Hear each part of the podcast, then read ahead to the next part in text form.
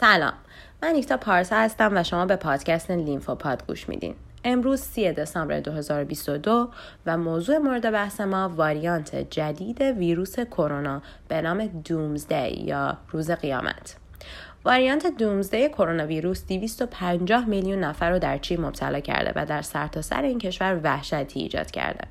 به گزارش دیلی میل بریتانیا 37 میلیون نفر تو فقط یه روز. حالا چه علائمی داره این واریانت؟ یکی از جهش یافته های کرونا ویروس فعلیه که توی چین شروع شده و علائم شدت کمتری نسبت به واریانت قبلی داره و تاثیر کمتری هم بر سیستم تنفسی ما می‌ذاره. اما خطر اصلیش تو سرعت بالای انتشارش بین مردمه. دیلی میل همچنین اعلام کرده که بیمارستان های چین بیش از حد شلوغ شده و سردخونه ها همشون پر شده بودن و این هم باعث شد که بیمارستان ها تو چین به مراقبت از مبتلاها تو خیابونا و جلوی بیمارستان ها بپردازن. این روزنامه اضافه کرد که انتظار میره نزدیک به یک میلیون نفر در چین به دلیل نوع دومزدی تو ماهای آینده جون خودشون از دست بدن.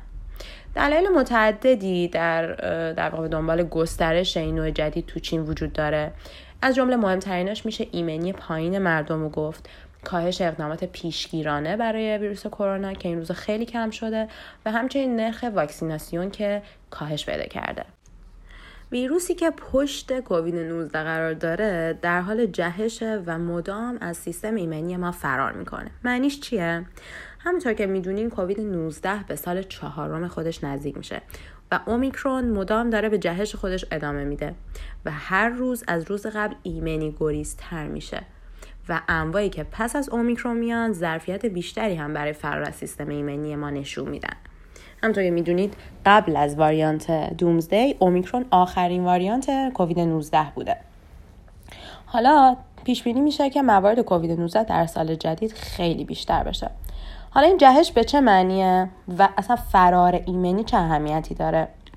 در اینجا برخی از پاسخهایی که آورده شده در واقع بر اساس نتیجه هایی که ما از این پندمی ها گرفتیم. اول بیایم ببینیم جهش چیه.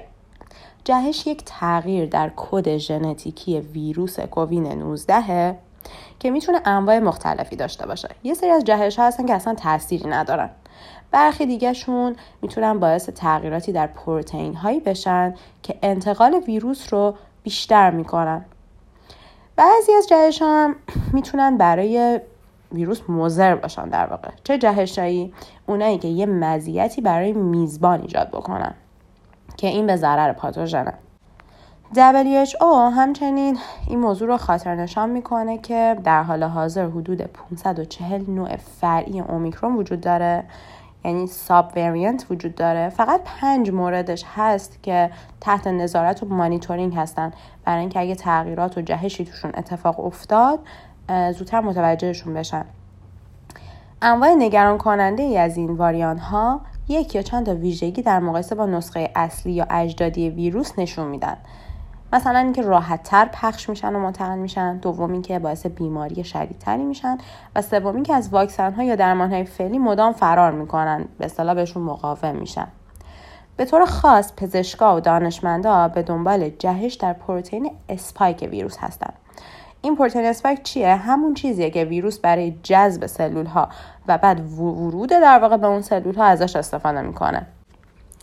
یه در واقع ساب واریانتی وجود داره که بهش میگن اومیکرون BQ یک ممیز یک که مسئولیت گریزه و تا جایی که اصلا درمان های ضد ویروسی و آنتی وایرال روش اثر نمی‌کنه.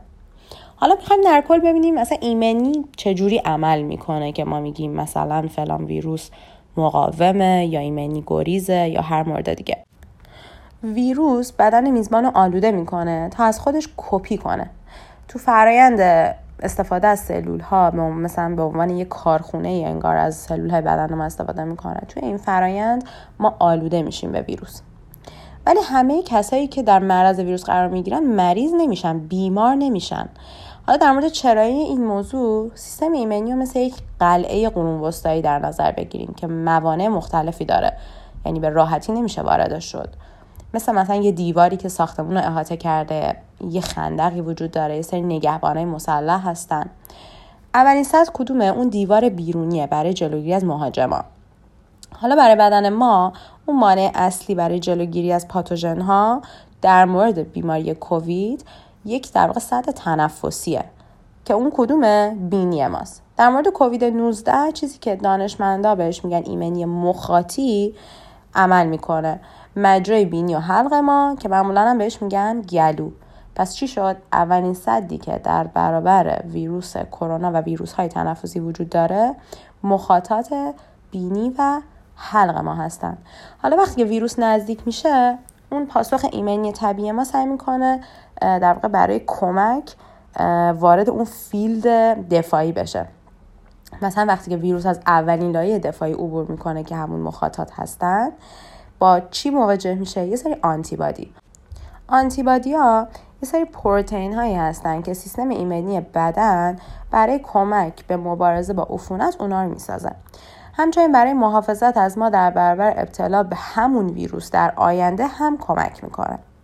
کووید 19 می‌تونه از سیستم ایمنی فرار کنه. چه جوری میگیم ویروس سارس کوو 2 که در واقع همون عامل ایجاد بیماری کووید 19 هست یه سری راههایی برای غلبه بر این دفاع آنتیبادی وجود داره براش. از اونجایی که زیر مجموعه اومیکرون ظرفیتی دارن که می‌تونن از این سیستم ایمنی ما فرار کنن به خاطر همینه که ما نسبت به انواع قبلی بیشتر مستعد ابتلا به عفونت مجدد هستیم. در واقع میان این سیستم ایمنی ما رو دور می‌زنن. اکثر شهروندایی که توی جوامع الان وجود دارن یا آلوده شدن یا واکسینه شدن یعنی به هر حال با اون عامل بیماریزا مواجه شدن. ولی باز هم ما نمی‌تونیم به طور کامل انتقال رو مسدود کنیم. سطح آنتیبادی هایی که توی بدن فرد وجود داره یه راه خیلی مهم و تاثیرگذار برای جلوگیری از انتقاله. اما سطح آنتیبادی های بدن پس از اولین باری که در معرض اون عامل بیماریزا و عفونت قرار می‌گیره کاهش پیدا می‌کنه.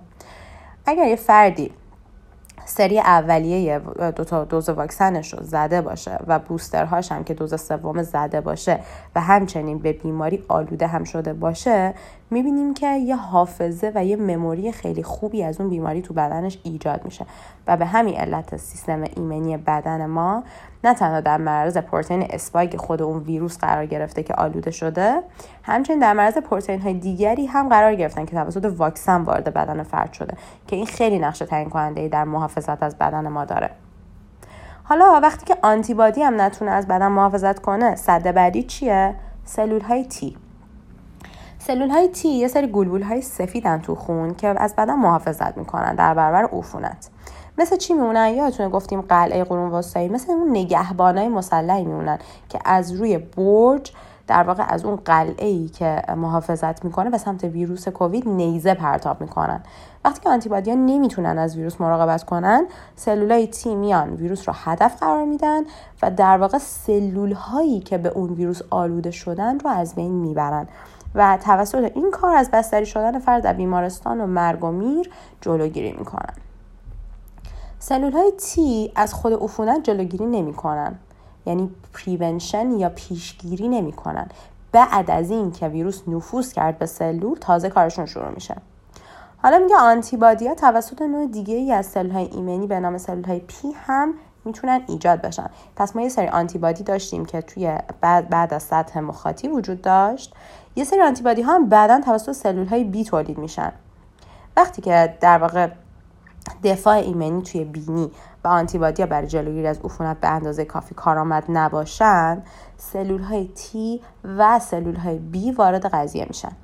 یکی از وظایف سلول های B ایجاد سلول های خاطره یا مموری سل از عامل بیماریزا و همچنین تشدید ساخت آنتیبادی در هنگام عفونت مجدد هستش حالا کسایی که مسنن یا سیستم ایمنیشون به نوعی مختل هستش مثل افراد HIV مثبت در معرض خطر ابتلا به کووید شدیدتری هستند و به بوسترهای تقویتی بیشتر از بقیه نیاز دارن. به منظور ارزیابی خطر جامع از وضعیت حال حاضری که ایجاد شده WHO به اطلاعات دقیق تری در مورد شدت بیماری، پذیرش در بیمارستان و ضروریات ICU ها برای پشتیبانی نیاز داره. ممنون از توجهتون و امیدوارم که هیچ کنوم از شماها به واریانت جدید مبتلا نشین. خیلیاتون به زودی قرار وارد دوران استاژری بشین و مهارت بالینی رو در بیمارستان آموزش ببینید و تمرین کنید. یکی از مهمترین مهارت های بالینی هر پزشک تشخیص صداهای قلبی، ریوی و شکمی است که در بخش داخلی، اطفال و غیره بسیار اهمیت داره. داشتن یک استوتوسکوپ خوب به شما کمک می‌کنه تا صداها رو به خوبی سم کنید و بهتر یاد بگیرید. بهترین برند استوتوسکوپ در دنیا برند لیتمن هست که توی ایران هم محبوب ترین برند محسوب میشه.